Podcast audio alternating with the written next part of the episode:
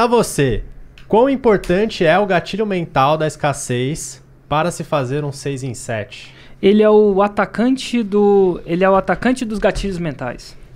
Ele é o atacante, ele finaliza a parada ele finaliza. Não adianta nada ter só um atacante. Então, se você não tiver botado reciprocidade, é, autoridade, prova, prova social, o atacante não funciona, a bola não chega no, lá na frente. Mas o, esca o, escassez é um matador. Também adianta menos você colocar os outros e não ter um atacante forte que vai lá marcar o gol. Ou no basquete o arremessador, o cara que marca o ponto. Então, o escassez é a finalização. Então, ele é importante, mas não age só. Interessante essa perspectiva. Só, só não adianta. Interessante, interessante.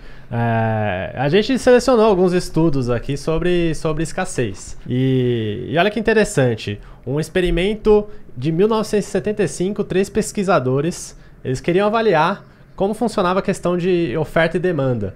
Né? E aí eles fizeram o seguinte, eles botaram as pessoas em uma sala, né, individualmente, e nessa sala tinha do, duas jarras com cookies. Né? Cheio de cookies. Nas duas jarras, os mesmos cookies. Cookies, biscoitos. Os biscoitos, exatamente. Entendi. E as duas jarras iguaizinhas, com os mesmos cookies. Beleza. Primeiro grupo é, selecionava qual. comia um dos cookies e, e falava qual que ele gostou mais. E aí alguns falaram que gostaram mais da jarra da esquerda, outros que falaram que era mais da jarra da direita, mas ficou muito empatado porque estava muito similar. Né? Para o segundo grupo, eles fizeram diferente.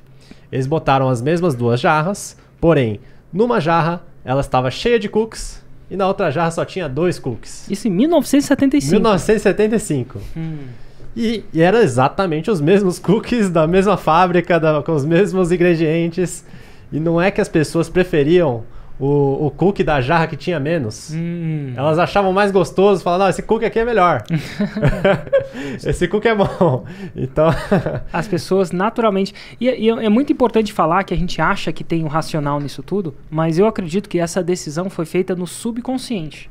Lá atrás, o nosso cérebro foi pré-programado. Mesmo quando a gente é, tem pouca linguagem ou pouca racionalização, a decisão é tomada no límbico, ele toma na decisão.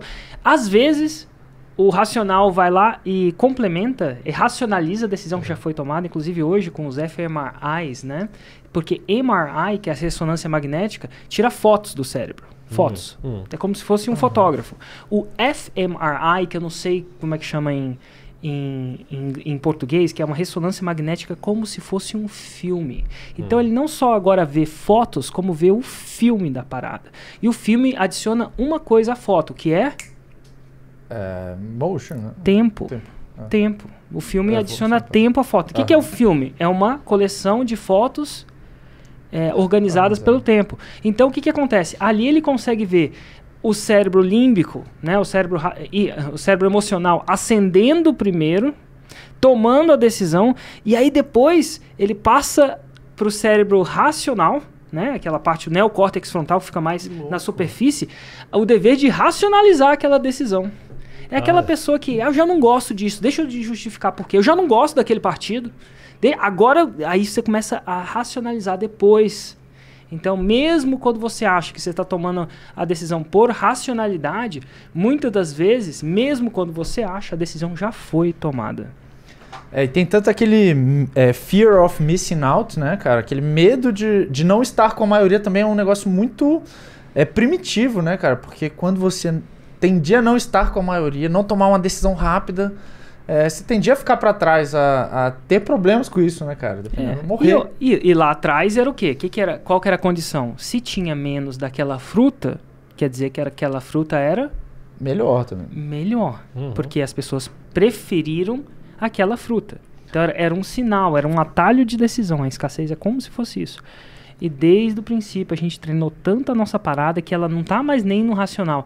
Veja bem, quando a gente começa uma coisa, quando a gente começa a aprender uma coisa, ela está no racional. Você começou a aprender a dirigir, o Gui não, que o Gui não dirige, mas... Já dirige sim, pô. pô. Você tem carteira, Gui? Tem, mas tá, tá vencida, mas eu tenho. Qual, tá vencida a carteira, então tá bom.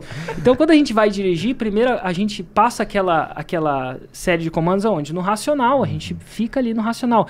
Depois de um tempo de muita prática, ele vai pro subconsciente. Então a gente consegue dirigir sem perceber que está dirigindo. Marcha, embreagem, direção, Acontece é tudo automático. Tudo né, automático. Automático. Tudo coisa. economizar energia, né? Tudo automático, tudo para economizar energia. E aí o cérebro, aquela parte fica, sei lá, vai tomando conta daquela parada. Tal que o racional pode pensar em outra coisa. Tipo, sei lá, falar com a sua esposa, chamar a atenção dos filhos, ou pensar em alguma coisa, entrar no celular, ver o grupo de Telegram, que é, muita gente faz isso, né? É muito louco quando a galera entra no celular durante a direção, que não é uma boa coisa, mas a a mesma coisa. Então o escassez, ele já veio, ele já entrou nessa parada há muito tempo.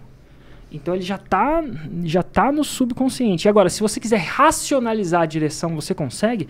Consegue. Olhando para trás, você fala, ah, eu pisei na embreagem por causa disso. Eu virei a esquerda por causa disso. Eu cruzo a mão ou não cruzo a mão no volante por causa disso. Então é fácil ra- racionalizar. Mas o fato de você estar racionalizando não quer dizer que o racional tomou a decisão. A decisão já foi tomada rapidamente antes.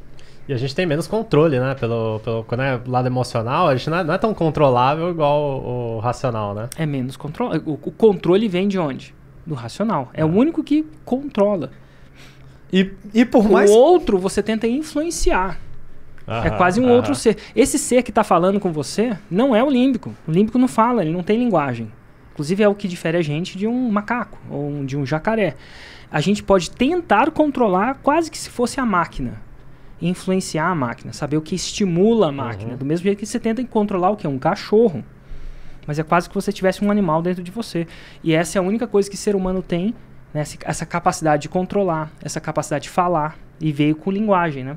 E o controle em si, para você controlar, você tem que dar um quê? Um comando. Comando é o quê? Linguagem. Uhum. Linguagem. E aí, às vezes, você consegue estimular aquele cachorro, aquele até você mesmo. Com isso, às vezes, não.